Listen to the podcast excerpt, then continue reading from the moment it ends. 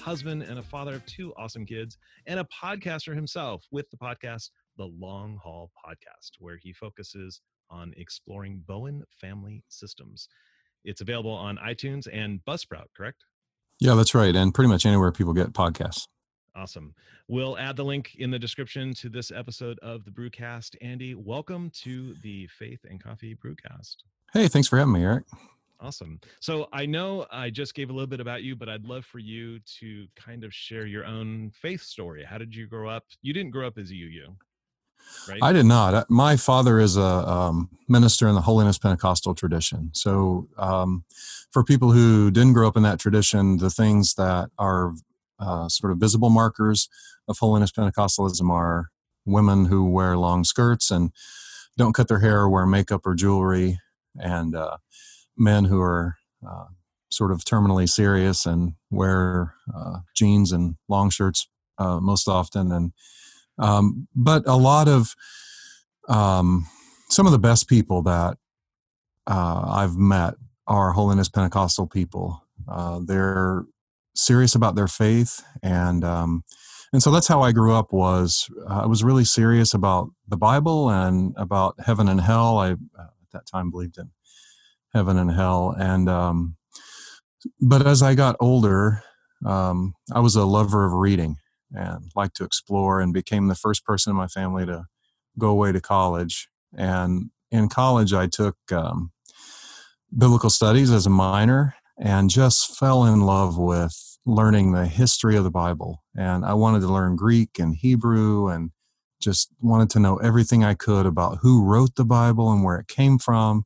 And that really created a divide between me and the religion that I grew up in uh, because they take the Bible at face value and try to interpret it just based on um, mostly a sort of what I would describe as a surface reading of it. I don't know how they would describe it, but a literal reading of the Bible using things like Matthew Henry's commentary and some pretty sort of literalist interpretations. So um, when I was, um, oh, sophomore in college, I suppose, I had been for the first year of college going to this little church in, across the border in Kentucky. So I, I went to college in Evansville, Indiana, and this Pentecostal couple would come and pick me up and drive me to Sebree, Kentucky on Sunday nights. So on Sunday mornings, I would go to this big mega church with my friends. And then on Sunday night, I would go to this tiny little Holiness Pentecostal church way out in the country. I, I still am overwhelmed by the quality of the music there. I mean, they had banjos and mandolins and guitars, and I loved the music. But the theology I just couldn't do anymore. And that became apparent to me when I, I was I told the folks who took me to that church that I um I had been going to this mega church and the guy said, "Well, you got to be careful because the devil will make you think that that's okay." And I thought, "Oh my. I have a choice to make here." And so I chose to That's probably hard to hear at that age. It was hard to hear. And uh I uh, it felt like he was making me choose between at that time between my friends and my faith wow. and uh, i and and he was suggesting that all my friends were going to hell and i just didn't believe that and uh, and so i went to i stopped going to that church and haven't really been holiness pentecostal since then. So i majored in journalism minored in biblical studies wrote for newspapers for a couple years and but oh but knew since i was 12 years old that i would go into the ministry. Really? Yeah yeah tell me um, about that. What was that like at 12 years old? Well i felt so at a holiness pentecostal youth camp in uh, southern indiana they had these altar calls and if you've never been a part of a mm-hmm. tradition that has altar calls what they I, would do is i haven't been a part of a tradition that does it but i experienced altar calls yes yeah. So did you get saved, Eric, or several times? Yeah, good. That's how it goes. Serial yeah. salvation. Yeah. As a middle schooler and and a couple times as a high schooler. Yeah. Yeah. Yeah. And then I really got saved when I found Presbyterianism, but that's a whole nother story. Well, yeah, decently and in order. Right? Always decently and in order, I say. Decently and in. So you have to say that with an air of arrogance to do. I that. can't do it like you can. I'm not a real like, Presbyterian. like Hur- Thurston Howell the Third from Gilligan's Island. Yes. That's pretty good. Yeah, That's I do that, impressive. Yeah, thanks. Yeah. We all have gifts. So at this at this altar call, uh, uh, I I don't know what they were singing or something, but you know these fast upbeat songs and warning you that if you don't get right with God, you'll go to hell and all that sort of stuff. And I, um, it's hard for me to even think that I did this, but I cried and prayed and sweated at the front of that church until like 1 a.m Wow. and at, and I I had the experience of speaking in tongues and felt like I knew at that point that I was called to be a minister. And I didn't know what to do with that because in that tradition, you say you're called to ministry and somebody from another state comes and ordains you and then you're a minister. That happened to my dad at I think 18 years old. Wow. So when I went to college, I knew that I couldn't go that route because I didn't believe that anymore. But this idea that I would go into ministry was sort of hanging in the back of my head. Uh, So I, uh, as a journalist, became a volunteer youth minister in a Nazarene church and then became a Nazarene minister. So what drew you Um, to the Nazarene world?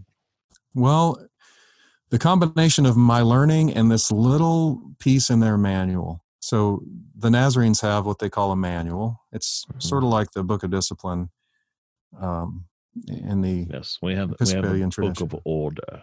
Does- do Well, of see the- course you do. do, you- do, do you hear the consistency in that? Yeah, I There's a theme going. There's a theme going. Wow.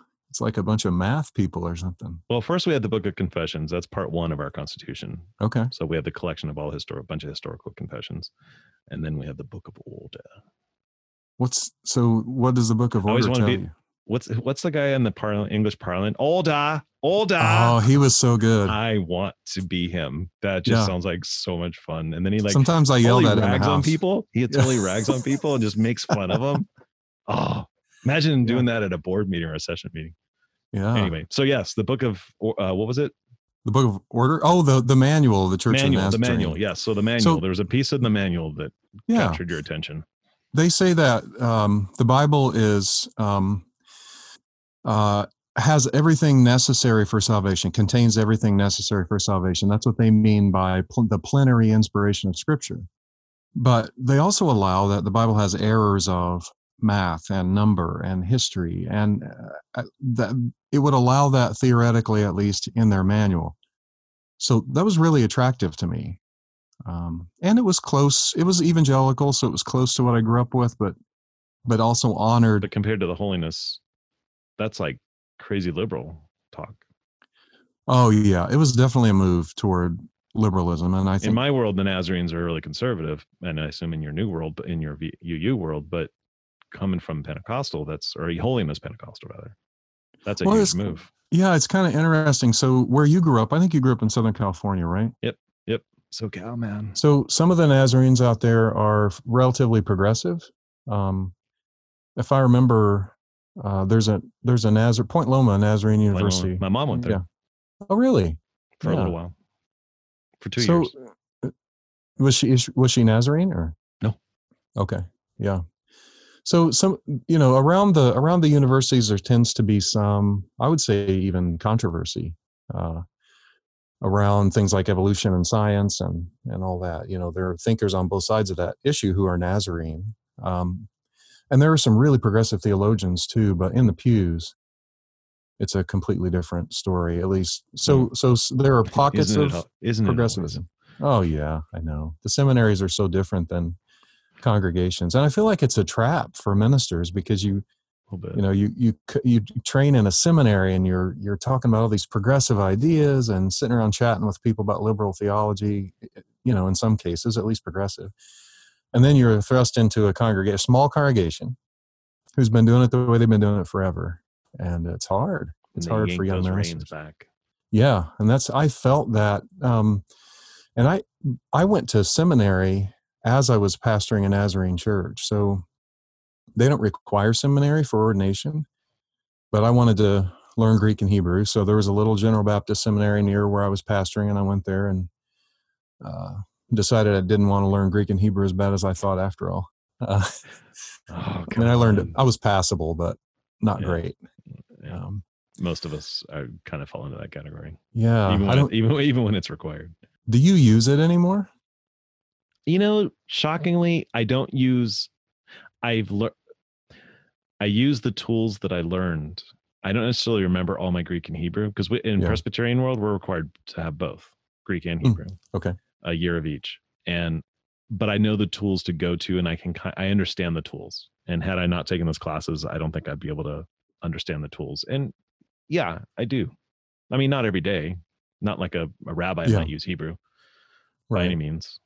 But for for most, I think I feel like for most Christians, uh, knowing the alphabet and having a lexicon is probably, Yeah. you know, to get you started anyway, As long as you have the some right-. As long as you have the right lexicon. That is a good point too. Just Yeah. saying. Just saying. Absolutely. Which one's the right one?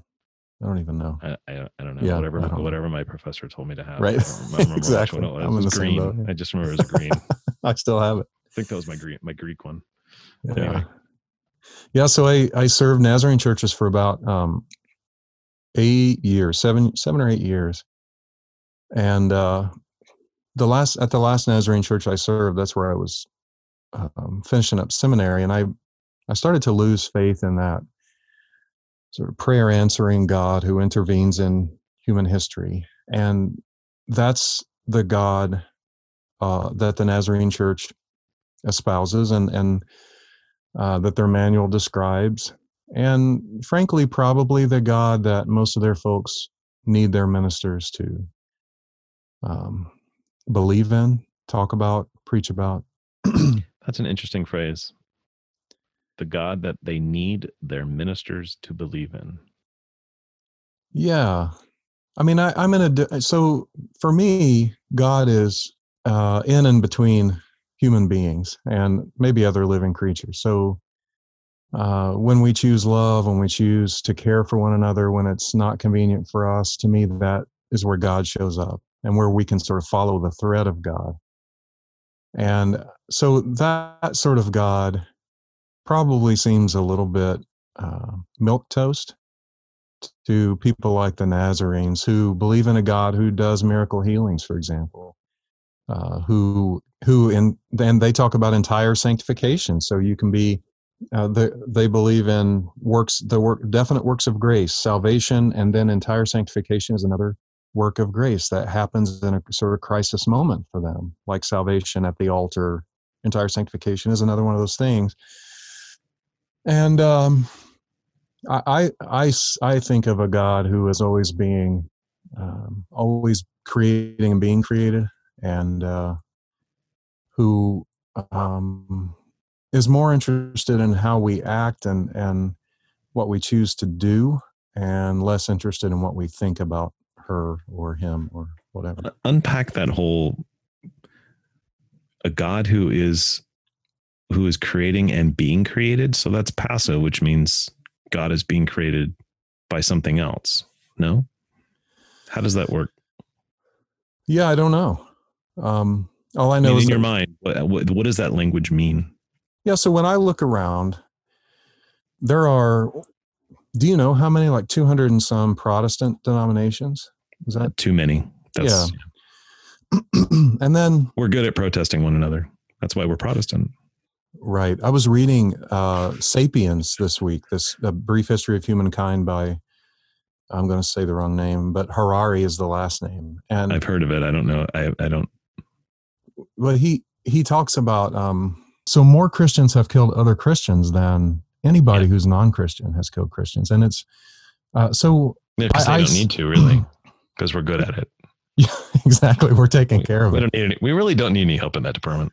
Right. So I just see uh, this this sort of human struggle to figure out what is beyond us and what is most holy and and it gets it's gotten ugly sometimes but we're always sort of creating that uh the way we understand god and and it changes over time the way the way we understand god today would be completely foreign or, or Mhm. foreign in a lot of ways anyway to martin luther people like that so i think that god evolves and um, meets the needs of the day God changes?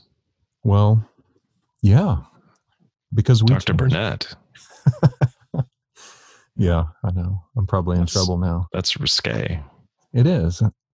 Well, no, actually, that that's been a the. I mean, the the whole realm of I don't know if you're familiar with process theology, the idea that everything is in process, including God, that God evolves with us, and Scripture relates how people experienced, you know, whether God actually changed God's mind or that's how people experienced um, how that worked. You know, um, you know, God was going to wipe everything out, and somebody came and intervened and said, "No, God, please don't do this." You know, what if there's one person that's good in that city? Will you still destroy it?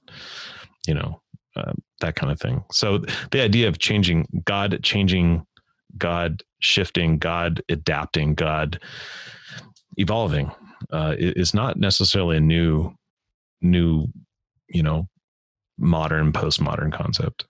I don't think it's new, but it's controversial right now. still Um, controversial to some people who don't want God to change. I and for those folks, don't you think it's and this is starting to maybe get into the Bowen theory a little bit, but people want stability. No, I mean Yeah, I- ultimately they want the stability, but they want stability on their terms. I think that's right. So, so here's a story that. And having a God that doesn't to that. change can feed that. Go ahead.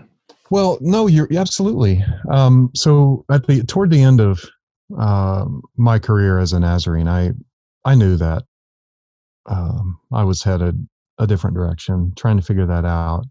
And I went to um, pray with a parishioner who, if I remember right, she had stage four cancer, and just this sort of amazing human being. Really thought a lot of her, and my goal in that visit was to help her process what was happening to her. Did she have any conversations that she still wanted to have? Um, how could I be with her in a helpful way? Comfort, that sort of thing. It became clear to me in the process of that visit that she wanted me to pray for her healing, that she would get up out of the bed and walk Hmm. away. Yeah. And that for me was a crisis moment. I mean, I, I pulled my pickup off the side of the road. I still remember where it was in this little golf course uh, in Nashville, Indiana. And I cried because I felt like everything had been talking about needing stability. I felt like the ground had been pulled out from under me. I mean, if I didn't believe in this God, what was I supposed to do? I was a Nazarene minister Yeah. who didn't believe in the God of the Nazarenes. And so people probably thought I was bananas, but I like uh, we would do silence and prayer time. They had never done that before. And and I had a I really struggled to sing their songs. So instead of sitting on the platform, I sat in the front pew and uh, just tried to sort it out. Every service after service, tried to sort it out mentally. And the board um, sort of was I mean, they were lovely people. So Mhm. we were in conversation, but I was not, you know, I didn't say everything that was crossing my mind to them. Sure. But um, a friend recommended me to a Unitarian Universalist congregation. And after I looked at them and, and thought that was probably the way I was headed, I took this small congregation. But my board didn't know where I was going uh, at first. They just knew I'd resigned. And then they found out. Hmm. They called the district superintendent, and the district superintendent came and sat in my office.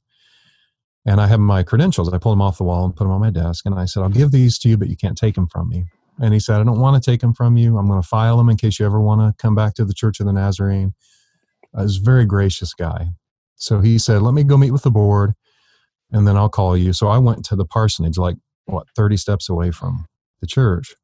And after the board meeting, he called me and said, uh, no more preaching. You can't have contact with the people here. Uh, as of today, you're no longer the minister at, at this church. And I'm still living in the parsonage.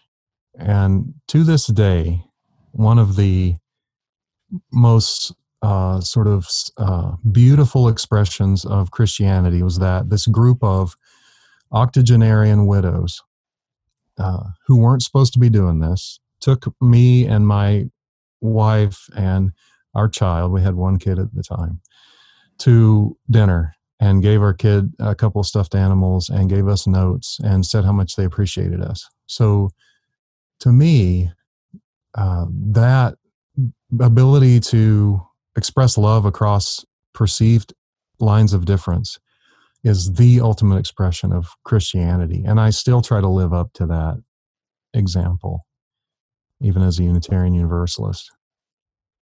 Well, I, that seems to fit right in with you. You, I mean, because you've told me that you're you would consider yourself a, a Christian UU, and there are various hyphenations of UUism. It is not right. about theology; it is about the the core principles or values. Is, is that? I think that's what you told me, right? Principles, yeah. Principles. Yeah. Um, how many are there? There's seven or six there, or so there's a covenant between congregations, and that's seven. The, our seven principles. Seven so principles. Okay. Things like the inherent worth and dignity of every person, and right.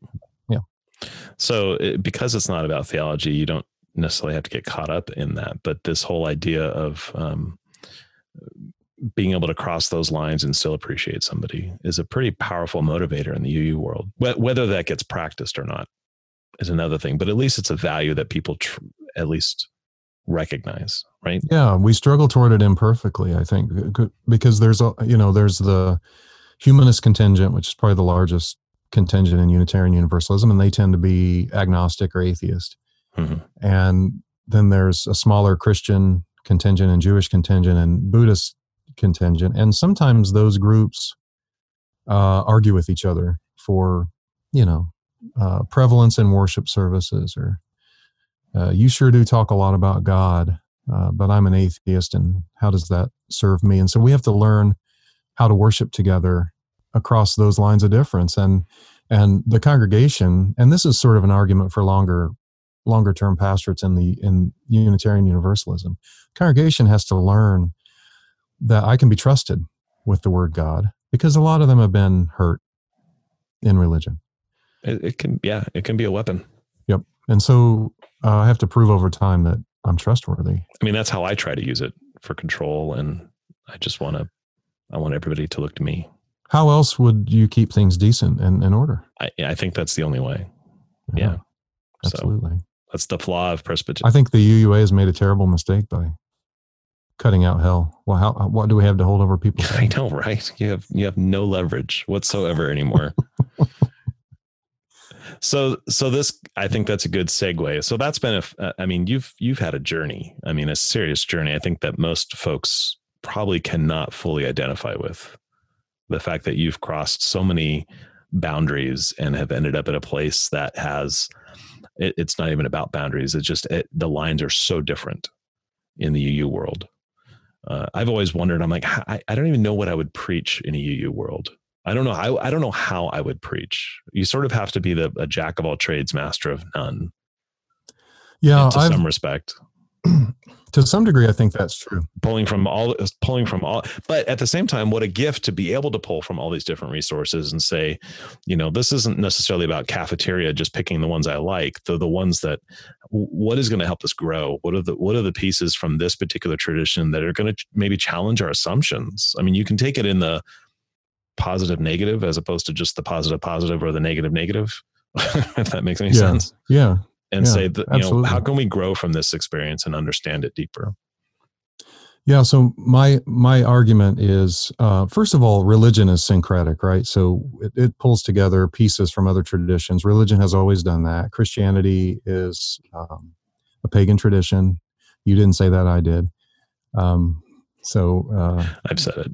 Yeah, don't blame Eric for well, that. Well, I mean, we pull from yeah, we Christianity is very adaptable in some respects, and we can pull like for instance the Christmas season and the Easter season for that matter, and and adapting pagan holidays or pagan festivals and making them into Christian. We're good at that. Yeah, what's call it a cultural appropriation or something like that. But anyway, yes, yeah. So my argument is that when you're bringing in pieces from traditions that are not yours, you have to be in conversation and not be co-opting things. And so, uh, you know, I, I wouldn't do, for example, I wouldn't try to uh, be Muslim at Ramadan, but I could talk about the values of Ramadan and uh, what my friends who are Muslim are celebrating right now and what they tell me. I mean, I can talk about things like that, and we have we all have things we can learn from that. The other thing I would say though about ministry and Unitarian Universalism is, I believe that a minister should have an identified religious path. So I'm Christian, and the Christian scriptures inspire me and instruct me in ways that uh, other traditions don't. And I, I sort of yield some of my individuality to the Christian tradition. Taoism, too, for me, to some degree, uh, at least the readings of Taoism. But so I don't try to I don't try to pretend that I'm Muslim or, or that I'm Jewish. I'm a Christian Unitarian Universalist. I'm going to probably talk a little more about Jesus than most of your ministers. I've said this to the congregation I'm serving now, but I tell them, you know, two uh, two ministers ago, you had a Buddhist, and he talked a lot about Buddhism. I'm going to talk a little more about Christianity. So that's one of the beauties of Unitarian Universalism too, is the congregation calls their minister, and it's important for them to ask good questions about theology and fit and that sort of thing in the interview process. So, how is such a diverse group works together um, is is a, is a challenge. But um, I mean, yes, you have your your core principles, but people are still coming. Theology affects our values. Theology affects the lens through which we see the world and experience the world, and even experience ourselves and with people coming with such different lenses i mean even in the humanists i mean it, pretty much any tradition is going to have different lenses. Christianity is not christianity is not christianity. There's there's 50 million yeah. different flavors of it. And then even within a single congregation at least my congregation you get people in the pews you know the old joke is you get 10 presbyterians in a in a room and you're going to get 52 different opinions. Yeah. Right? So and I think that's true in a lot of different traditions. Maybe some of the more conservative, like Nazarene or holiness, they're, they're they tend to be a little closer to the center line, at least publicly. what they actually believe is irrelevant. It's it's what do you espouse uh, in in some of those traditions, but there's still divergence. There's still diversity to some extent, and in a UU, that's just exacerbated to a whole different level. But that brings us to, I think, some of the stuff that you're studying with your um, Bowen family systems theory. How do you bring uh, all of that together to bear witness to the the sense of community and belonging and connection that that we as humans share. One of the common threads that I've seen in just about every religion that I've studied, and granted, most of them I've studied very cursory, is that everything is connected. Everything is connected through some power, through some energy, whether you call that God or uh, you know, nature or whatever you call that energy. Uh, there's some energy that pulls everything together. You know, when I talk to humanists, they use really religious language to talk mm-hmm. about their understanding of what the world and universe looks like, even if they're atheist. And it just it surprises me, but also I find it kind of humbling and inspiring that there is something universal about that. And we get lost in the theology you know what is actually happening in the eucharist? What is actually happening? Well did was jesus really resurrected or was it you know how did that work? You know what was happening up on the cross? We try to get into the mechanics of it but really it's about the value that everything is connected. And when one part is affected the whole is affected. And i think that's and i, what I, as i've been looking at bowen theory and looking at and listening to your podcast uh, trying to understand. I mean, whether you go with Bowen theory or Edwin Friedman, who was a student of Bowen and sort of took it in a different direction. And Bowen, actually, from what I understand, advocated for Edwin to join faculty, saying, no, we need his voice.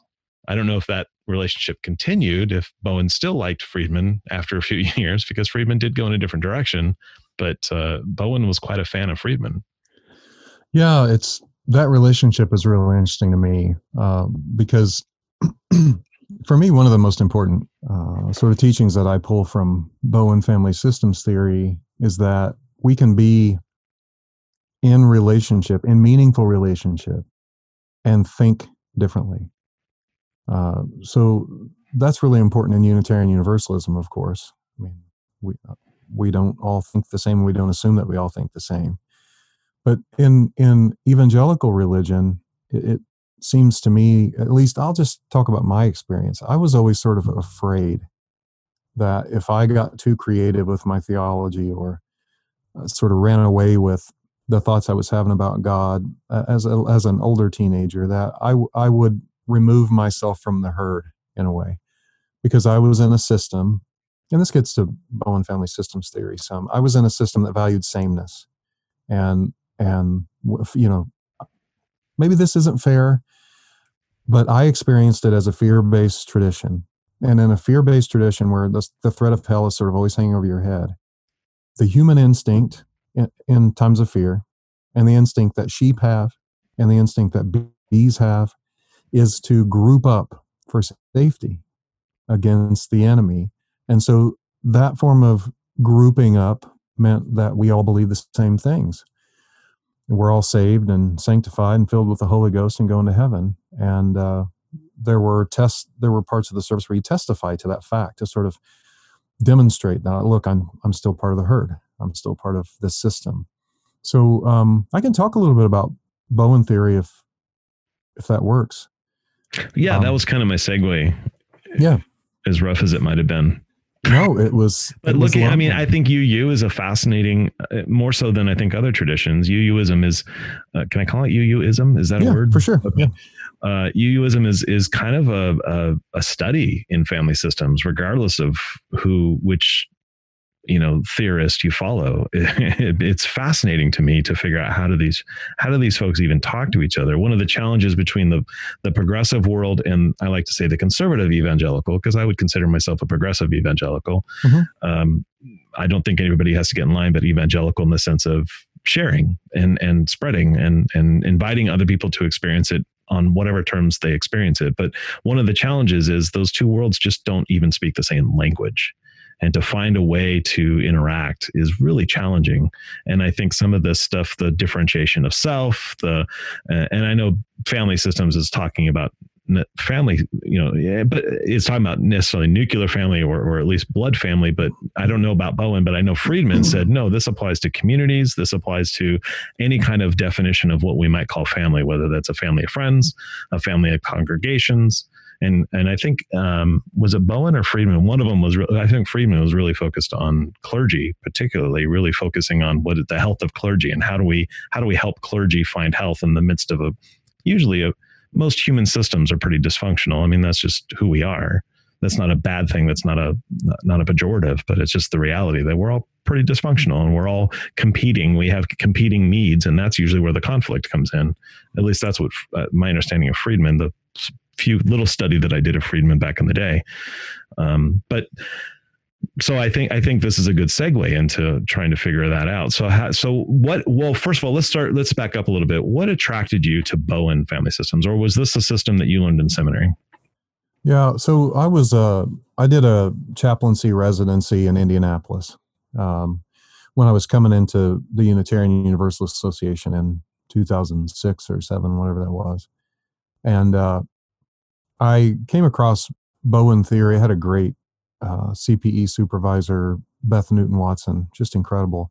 And for those at home, CPE is clinical pastoral education is something that most of us have to endure. I mean, it is an opportunity to invest in a clinical setting to to talk about pastoral issues. So to me, it felt amazing. I loved CPE. I hear that you did not, but I absolutely. Oh, I loved my CPE because I, oh, didn't do official. Okay. I didn't do official CPE. oh, there you go. It was but awesome. I, I loved. I loved the fact that there were, I don't know, eight or nine of us ministers, and we would go out and care for people in the hospital, and then we would come back and talk about what we did and and write these uh, things that people hated I love these two actually verbatim. Verbatims. Yeah, oh, right.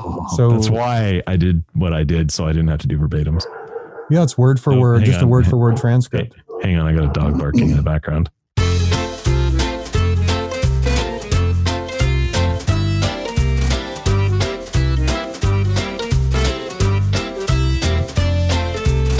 Okay, so you did your CPE. Yeah, and uh, and we so we would go out to the hospital, visit people, you know, and, and people who were dying, people who were getting ready to have uh, sort of routine surgery all across the spectrum.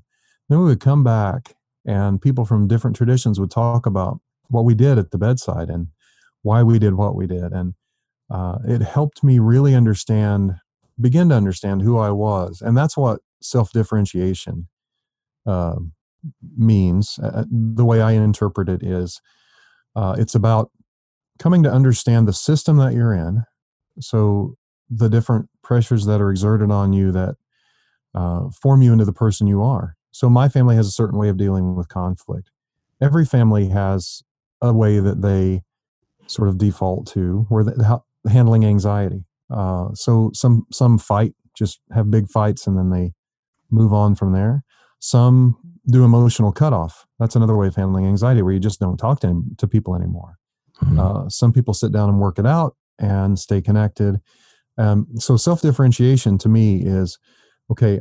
I know who I am as an individual, but I also know who I am in the context of this family system, and I'm able to for example, communicate with my Holiness Pentecostal minister father as a UU minister and say clearly what I believe, not expecting him to believe the same thing, not trying to win him over, and allowing him the room to be who he is. And for me, coming across that in the hospital when I was serving as a chaplain was transformative because and, and I'm still learning this. I mean, I have days where I'm terrible and days where I'm better, but learning that I don't have to be winning the world all the time, that I can just be in relationship with people. And when I don't expect people to be more like me, because that's an anxious response too.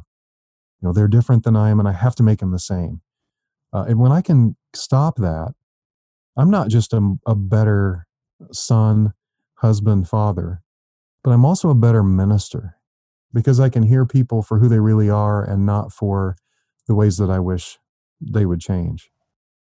Um, that's to me not easy, a lifelong struggle probably, but uh, but important. So Bowen uh, was a psychiatrist, and in the 40s, 50s, 60s, he started to develop the theory that you know typically, even still today, I think we see uh, human behavioral problems or um, even mental illness as something that's located in the individual.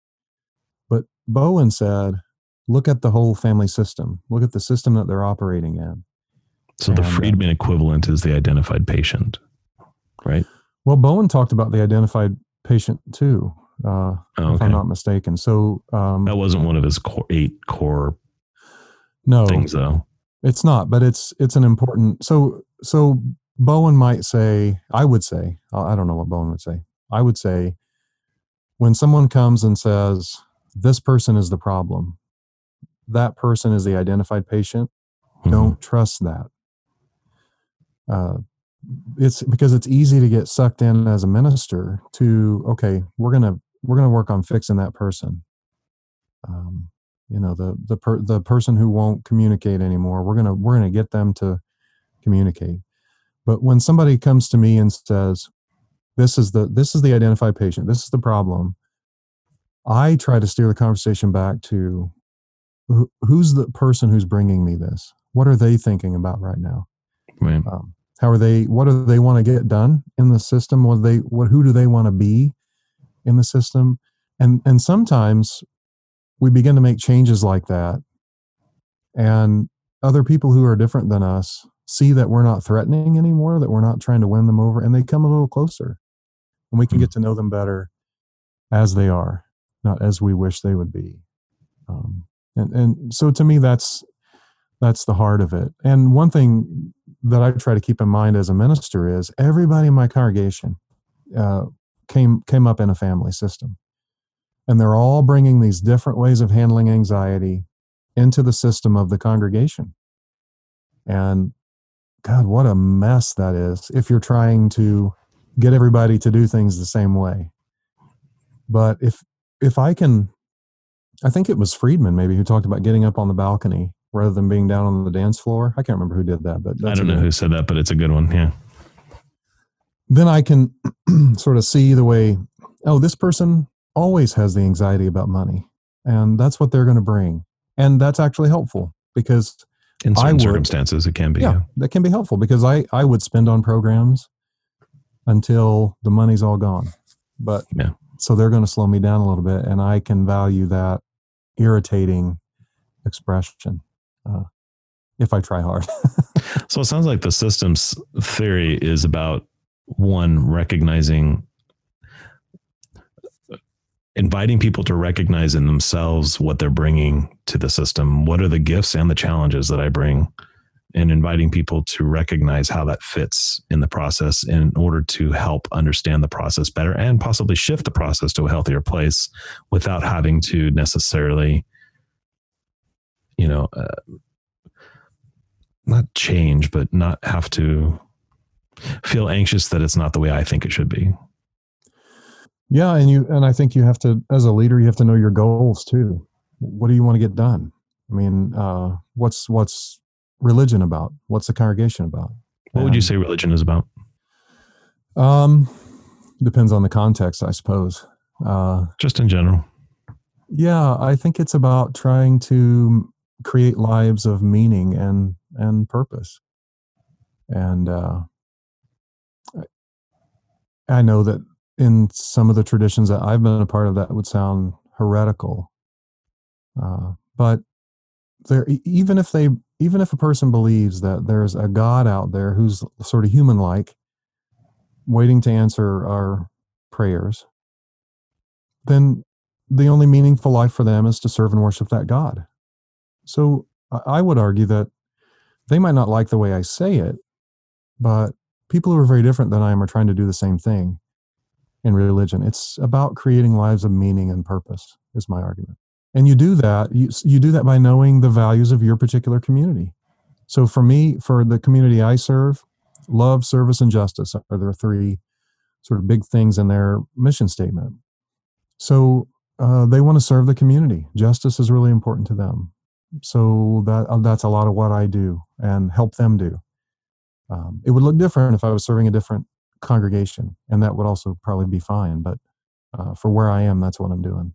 Is there a way to sum up what this whole family systems theory is about, particularly from the Bowen perspective? It's about knowing who you are, being clear about who you are and what you want to accomplish, being in meaningful relationship with people who you perceive as different than you, and learning about the systems that brought you into being. So I can give you an example from my own life. I I noticed I've noticed that I have trouble connecting with certain kinds of folks in congregation, in congregational life, and um, one of those sorts of people is in my family. So I got I instead of working on the people in the congregation, I got to know that person in my family better, and I began to see what it was that was hooking me. And something about working on that relationship made it easier to relate to the people in my congregation.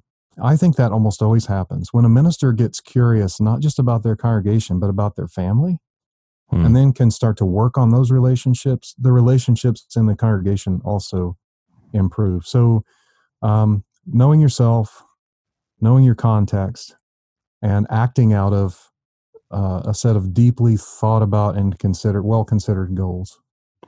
Uh, I mean, one of the things that's always frustrated me with with family systems theory, at least what I read from Friedman. Again, my context is Friedman. I'm not as familiar with with Bowen, but it is always trying to recognize the system. What is whoever it is that's being talked to with or thinking about this what is their place in that system and is are there ways to shift the system to make the system healthier and people get along better and at least have better understanding but and what I didn't hear Friedman say, or at least maybe it's there and I just didn't read it, was are there relationships that are just toxic? Are there relationships that are just unhealthy and need to be ended? I would say yes, but not very many. Um, and and I think that the way Bowen talked about emotional cutoff was it was just one of the things that people do and it brings just like any other. talking about it for more of a reactive, yeah. So than than an intentional saying, you know what, this is toxic. I can't I can't be a part of this anymore. Yeah, well that that brings up an important point. So Bowen Bowen imagined this scale, zero to a hundred, and at the bottom, think of a scale with like two lines going up. So at the bottom, one of those lines is emotion, one of those lines is intellect. And emotion just means sort of your automatic reactions, the things that come to you in the moment. So at the bottom of that scale, those two things are so fused together that a person is just reacting all the time. Whatever hmm. stimuli mm. come at them, they just react automatically. At the very top, which is imaginary because Bowen didn't think anybody had actually gotten there, somebody could always choose between emotion and intellect in any situation and choose which to act out of because sometimes acting out of emotion is the right thing. Um, so he, he would say that um, the work is to move up that scale a little bit, to be a little more uh, in control of our of the way we behave, and a little less just automatically reactive. So there's a way of doing cutoff, I think, that's just automatic. Boom, not talking to you anymore. You did something I disagree with. There's also a way of of thinking about, you know, I've been trying to get with this person for 10 years and be in a meaningful relationship, and they've been hateful and rude, and I've tried everything I can think of. So I'm going to get some distance from them. That I think is not only um, okay, it's probably necessary in some given number of relationships. But I, I would say that if I find myself cut off from 10 people in my life, refusing to talk to them, then I probably need to look at there's something else going on in you. Right. What what's going on? Yeah. You're the identified patient now. No, I'm kidding. I've identified myself as a patient. And Andy, how does that make you feel? No, I, that is another interesting thing about Bowen that's hard. That's been hard for me to get used to. He says, like we watch these videos of him lecturing in the 60s, 70s, whatever. He he's not all that concerned with what you're feeling. Yeah. So he he wants to know how's your functioning, how are you behaving in relationship. Make a good Presbyterian. Yeah, I think it's interesting. I just think it's an interesting way of thinking about stuff. Uh, I don't know if it's right or wrong, but it's interesting.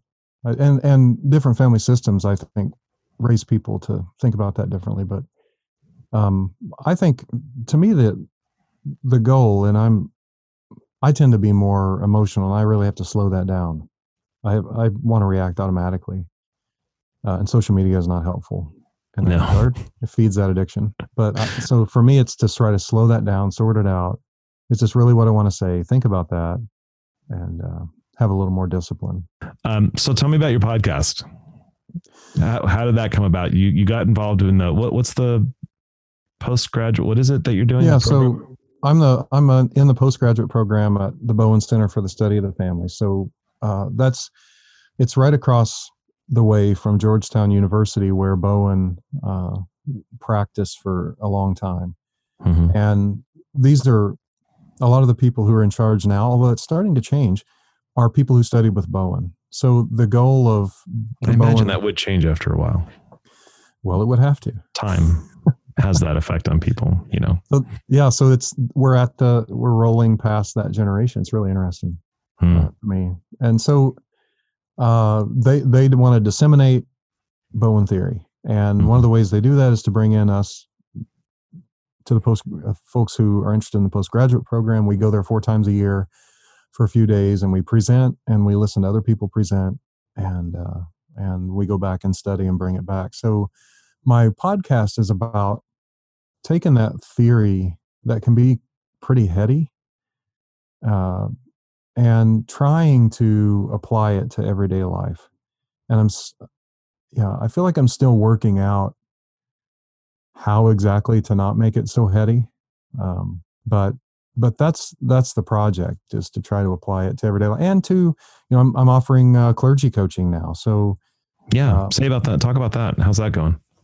Well, I so I want to help ministers um, think more clearly about the problems that they're facing in their congregation and how they sometimes connect to the ways they relate to people in their family of origin and how getting curious about both of those systems will help solve problems in each. Uh, so I, I, meet with folks for you know 50 minutes or so, and and I'm a, um, a sort of partner on the journey. Uh, I don't have all the answers.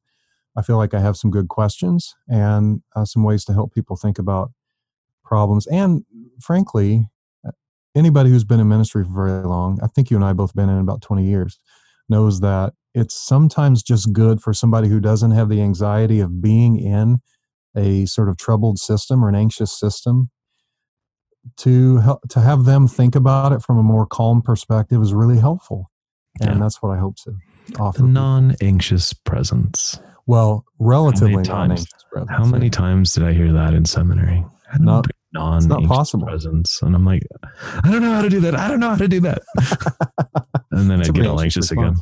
again right and yeah. well yeah welcome to my world did friedman just say non-anxious presence I can't remember. I don't know if that was Friedman. I I heard it so much in seminary. I know that and I know. that and that and the word paradigm shift was just like, come on, people.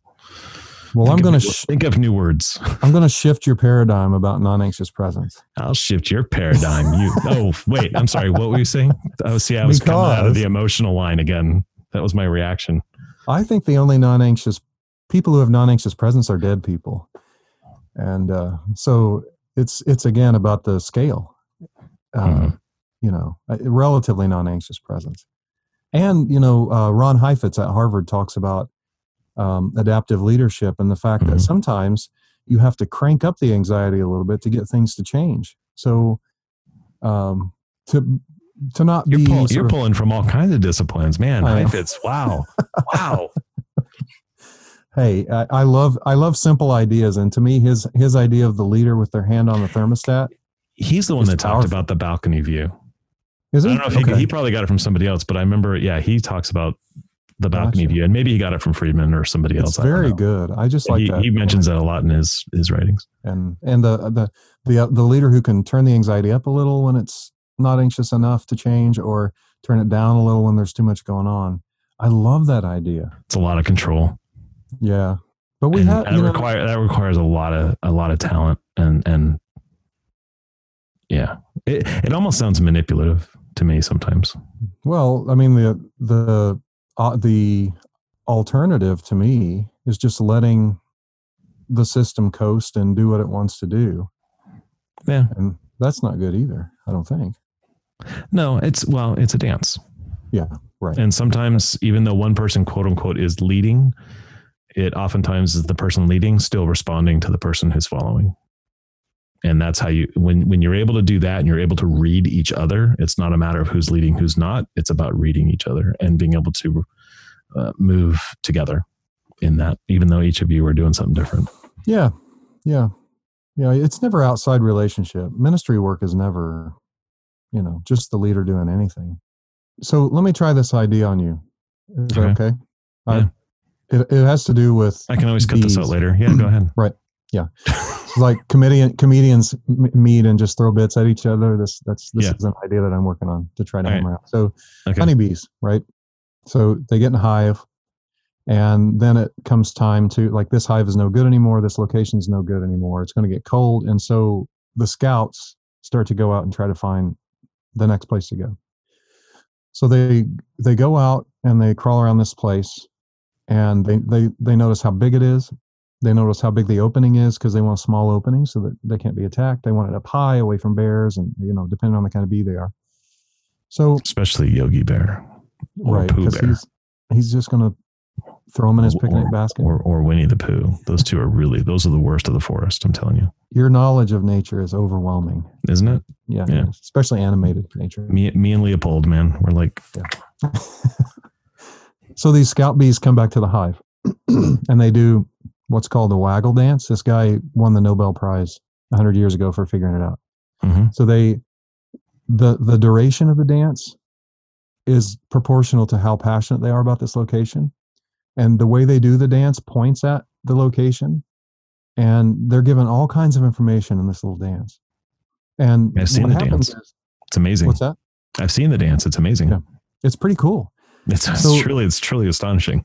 So these other bees then are some others will in the first step will tr- be trying to sell their place too, but then they all go out and check out another place, and it's just sort of starts to organically grow that one one location is becoming um, more dominant than the other, and eventually there are enough people doing the waggle dance, enough bees doing the waggle dance toward that one place that they all fly out, create a hive, and then go to that new place. I think social media and that's the way, by the way, human beings could solve our problems. We could. We all need to, we all need to waggle dance. well, maybe. That's a who, whole new style of worship coming on. I'm telling you. Well, it's Pentecostal. It's back to my roots. It is. Yeah. Yeah. Oh my gosh. and we come full circle. That's right. So these these bees are are um, giving up on ideas that are becoming less popular. Mhm. They say, okay, I see that this one's not going to win. I'm going to go check out this for my own. They go out and check out the new place, but then they come back and do the waggle dance that is building. Some of them. human beings, it seems to me, have a hard time giving up on ideas that are becoming less popular. And now, because of social media, we don't even know when things are becoming less popular because all, what we see, the logarithms just feed us. Yeah. They reinforce our own opinions. So we're doing a waggle dance with 10 people that we think is a million. Right. And, and, and, and it shows up in our elections when people who win the most votes are not uh, the president. So we have all kinds of systems that do away with the idea that we might lose, that that our idea might not be the most popular. We don't even know anymore. Hmm. So we as ministers come into this system, the all these systems where everybody's ideas are just reinforced by their social media feeds. And uh, the ideal is this like New England town hall that people hold up, you know, where everybody says their idea and then they nobly come to a conclusion. But there are forces in our society that are undercutting that very basic process. Hmm. And we we hold on to ideas too long, I think. Um, but what is to say of the ideas that are unpopular that are I mean, Jesus' idea was pretty unpopular. He didn't have I mean, yes, he had crowds, but he was also hated. And then suddenly it becomes the biggest religion in the world or the most dominant, I would say, has the most influence on the world that we've seen in history. But his idea was a it was a small fledgling cult, and suddenly it becomes you know not suddenly actually it took hundreds of years for it to finally kind of take a hold and for it to become the official religion of the Roman Empire under Constantine. But it took uh, it was a hard fight. A lot of people died yeah. So, are, isn't it possible that sometimes the minority idea is actually the better idea? It's just people are afraid of it. Yeah. Because one, it's a loss, it's a loss of control. It's change, which means a loss of control. I am no longer in charge, uh, or I'm no longer able to make the decision because it's already happening around me, and I that doesn't feel good. It's it's it's things working in ways that I'm not used to. I have my system down. Don't mess with my system. I had a lady come to me in one of my churches and said, "Look, I, I understand on the whole LGBTQ." uh, issue. She says, Look, I know we're heading toward same sex marriage and all that stuff. This was 10 or 15 years ago. She says, I realize that, but can you just do it after I die? Can you wait till I'm dead? So for her, it wasn't right or wrong. It was just, I'm just, I don't want to be around when this happens because this isn't what I was raised with. This isn't who I am. And it's not even for her. It wasn't. And the more conversation she and I had, it wasn't even about what she believed or not it was just change. It was a loss yeah, of one, control. One of the one of the important things that those bees do is they go they actually they're not just starting to do this because everybody else is. They go out and do their own work. They look mm. at it. So if, I'm sure there's some copycatters that just want to be cool. Well, maybe they maybe. want to be the cool, the, the lazy, the lazy, uh, the lazy bees, bees. Yeah. the lazy bees. Yeah. But but I would encourage somebody like that instead of just saying it's not comfortable for me, I'm not going to do it. Get curious. Man. Realize that it's not, nobody's going to pass away because we um, afford LGBT people the same rights we've been affording straight people for hundreds of years. Right. Um, so, so if we can, when we can get curious and do our own work of examining an idea that's foreign to us, then I think that process is is more like what happens in a hive and more natural, I think, and, and more uh, productive. Uh, also, Brene, Brene Brown brings that up. She talks about getting curious about why am I reacting this way? Why am I getting curious about our own feelings, let alone trying to project on others what we want them to feel? It's, it's really important. And ministers, most of all, should know that because we're just projection screens for a lot of people. Yeah. And we, yeah we are their father or we are a projection of eh, the bad minister they had or the great minister they had which sometimes even worse or you know. so would you say that um, family systems theory regardless of what theory you want to follow uh, or who you know who whether you like you know eight different principles or what is friedman's five four or five um, whatever you know works better for you for your math skills I like five personally better than eight, but is it really i mean isn't that kind of the fundamental it's about understanding oneself and how I'm reacting and responding to the system in ways that I might be able to do that better that would lower my own anxiety, let alone other people's. And I'm not even trying to necessarily lower other people's. I'm trying to, in some sense, maintain my own in a realistic, um, you know, not the emotional cutoff, the unhealthy version, but in a realistic way to be able to say, how can I still be a part of this system and be healthy at the same time? And people are going to be who they are and there's people i can't control their behavior but i can i can make a choice about myself. Is that kind of basically the fundamental or one of the fundamental mm-hmm. things about family system theory that helps us not just as ministers but as people? Yeah and and but to not do that in a vacuum and to whoever you know that antagonist is that i struggle with i want to be in contact with them and understand them on their own terms not just for how they're impacting me so that requires a lot of work and thought. Um, but yeah, so to know myself in context, be in connection with people who disagree with me uh, in meaningful ways that afford them uh, their own humanity. That's, I think, the key. So tell me, uh, when are your services uh, at Valley Unitarian Universalist Church in Chandler, Arizona? So right now we meet on Zoom at 10:30 a.m. on Sundays, and the link is at our website buu.org. Uh, someday we will meet again in person at 6400 West Del Rio Street in Chandler, Arizona, also at 10:30 a.m. Yeah. And what's the uh, your podcast has a, a, a, website? Yeah, I would encourage people just to look up the podcast on iTunes, uh, the Long Haul Podcast. You'll you'll find it there. There are a couple other uh, podcasts who have similar names, but mine is a there's a little clergy collar on my logo. So awesome. Andy, thank you so much for coming on the Brewcast. You're awesome. Thank you. Eric. You can contact Faith and Coffee at Eric, E R I C, at faithandcoffee.com. The Faith and Coffee Brewcast is a podcast about Christian life and faith in the everyday. Check out the Faith and Coffee Brewcast at brewcast.faithandcoffee.com or on iTunes and be sure to subscribe. You can also subscribe to the Faith and Coffee blog at faithandcoffee.com. Find us on Facebook at facebook.com slash faith and coffee. Be sure to click on that like button. Hey everybody, thank you so much for joining us for the Faith and Coffee Brewcast. Remember to subscribe wherever you find your podcasts. Be of good courage. Know that you are loved, and have a great day. The opinions expressed in this episode do not and are not intended to represent the opinions or official positions of any of the organizations with which I, Eric Letterman, am associated. Faith and Coffee is produced by Bad Coffee Productions, LLC, in Chandler, Arizona